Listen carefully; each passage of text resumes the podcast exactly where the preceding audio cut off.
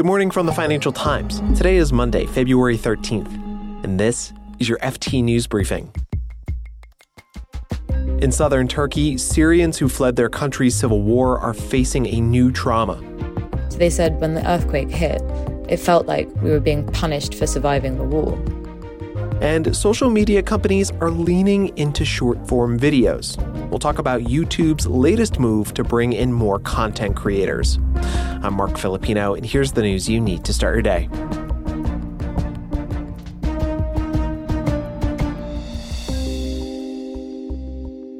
More than 33,000 people are reported to have died after last week's earthquake in Turkey and Syria. Those who survived are struggling after being displaced from their homes. The FT's Raya Jalabi was just in the city of Gaziantep. As soon as I got to Gaziantep, I just saw makeshift tents all over the city, people sort of burning bonfires with whatever they could find to stay warm because the temperatures have been absolutely freezing all week. And they're just sort of sitting outside, they're looking shell shocked and completely grief stricken. Gaziantep is also a city where many Syrians found refuge after fleeing their country's civil war. Raya spoke to them and found that they are especially vulnerable after the earthquake. In the last few years, as the sort of economic crisis has started to bite in Turkey, a lot of Turks have turned more hostile to the Syrian population there. So I was talking to um, a lot of the refugees this week who were saying that there's been so many increasing tensions between Turks and Syrians in the last few years that this sort of felt like a final straw. I was talking to this woman, Leia Khalif, and she sort of fled um, Syria years ago and made her way up to Akçakale. And she was talking to me about um, how much tension there had been just in the last week she said as soon as the earthquake hit, she went to seek shelter with her entire family at the nearby mosque. And at one point, um, they were kicked out of the mosque by Turks, and some of them, t- their direct neighbors, who said that the mosque should only, the shelter should be, only be open to Turks. Raya, what else did you find when you spoke to Syrians in Turkey, and, and how are they managing in the aftermath of the earthquake? Do they have the same sort of access to aid as Turks? For many Turks in southern Turkey, they generally tend to have a social network or family in other parts of the country. So, as they've all been fleeing northward in the last week to seek safety elsewhere, they have that option. But for many Syrians, they don't. They either don't have the money, they don't have the social network, and in many many cases, they don't have the legal ability to move across provinces.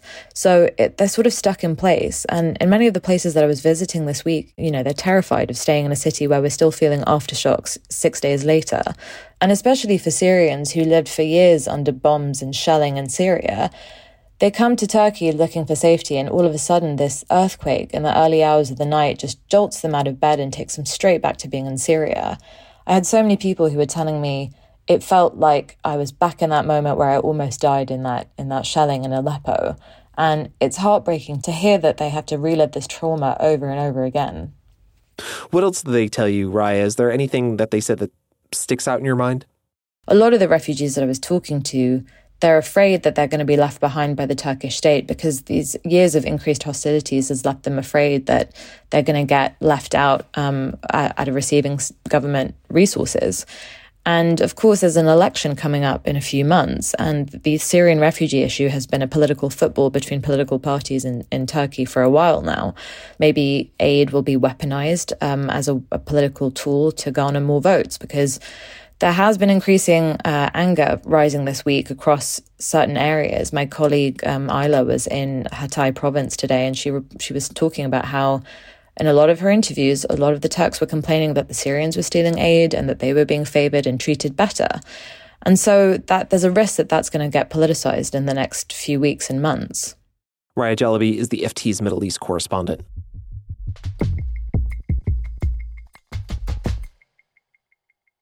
Social media companies are leaning into short form videos. TikTok is probably the most well known one, but a big rival, YouTube, has upped the competition with a new revenue sharing plan.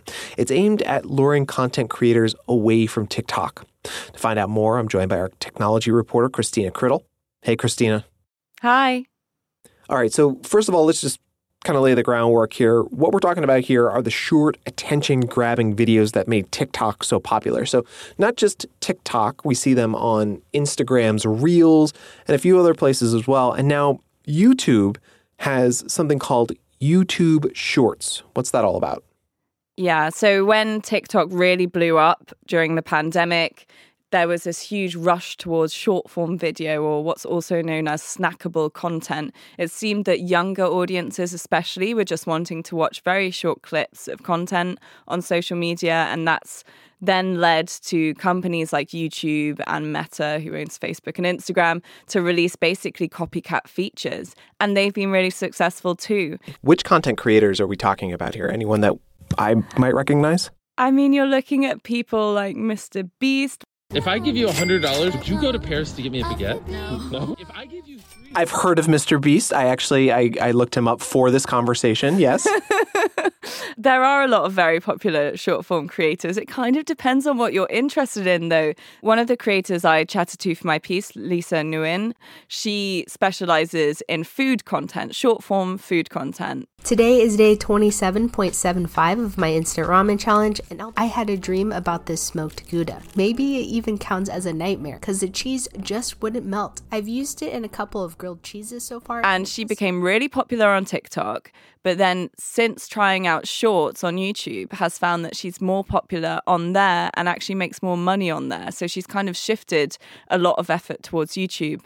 And one of the things she also likes about YouTube is the fact that she can make longer content. So some videos where you can't really explain how to cook something in 60 seconds, she can make a longer video about it and still do it on the same platform. And that's one of the things that YouTube is really pushing here. You know, you can do all sorts of content for all different people and you can just stay on YouTube.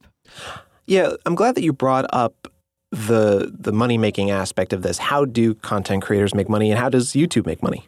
Well, so far there has been these things called creator funds where creators can apply to get a certain amount of money from a fund by the social media platform like TikTok or YouTube. They can also make money through brand partnerships if they do advertising. So that's a deal made with a brand to promote their products.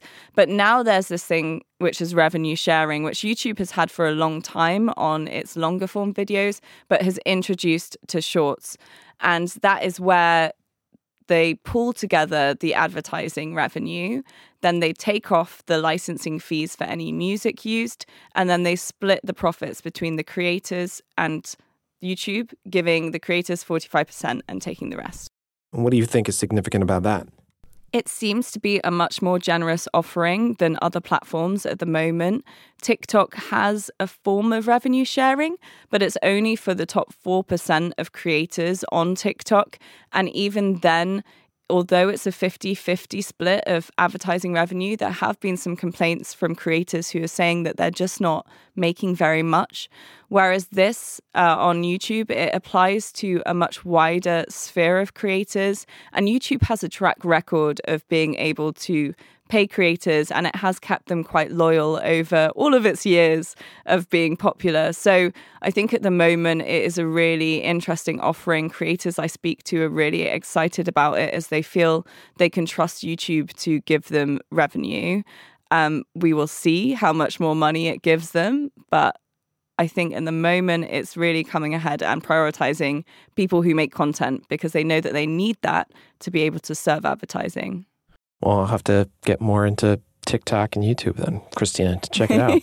Get on it. Christina Criddle is the FT's technology reporter. Thanks, Christina. Thank you.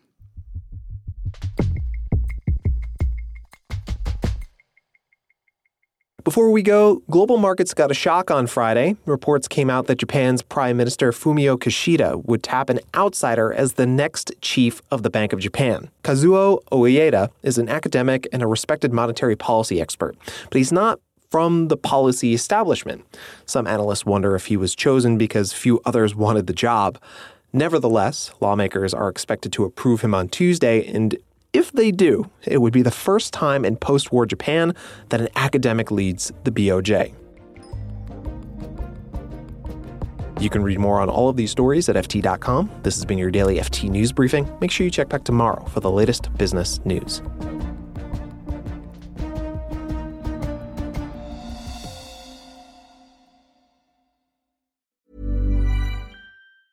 Hi, this is Janice Torres from Yo Quiero Dinero. If you own or operate a business, whether it's a local operation or a global corporation,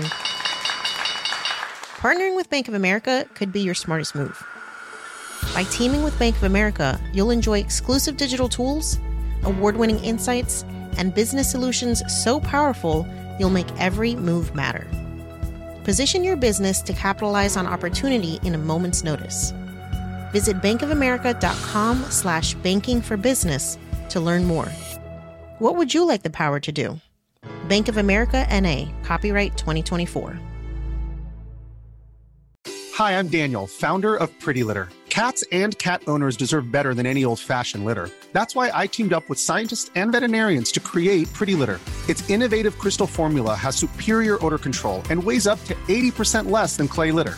Pretty Litter even monitors health by changing colors to help detect early signs of potential illness. It's the world's smartest kitty litter. Go to prettylitter.com and use code ACAST for 20% off your first order and a free cat toy. Terms and conditions apply. See site for details.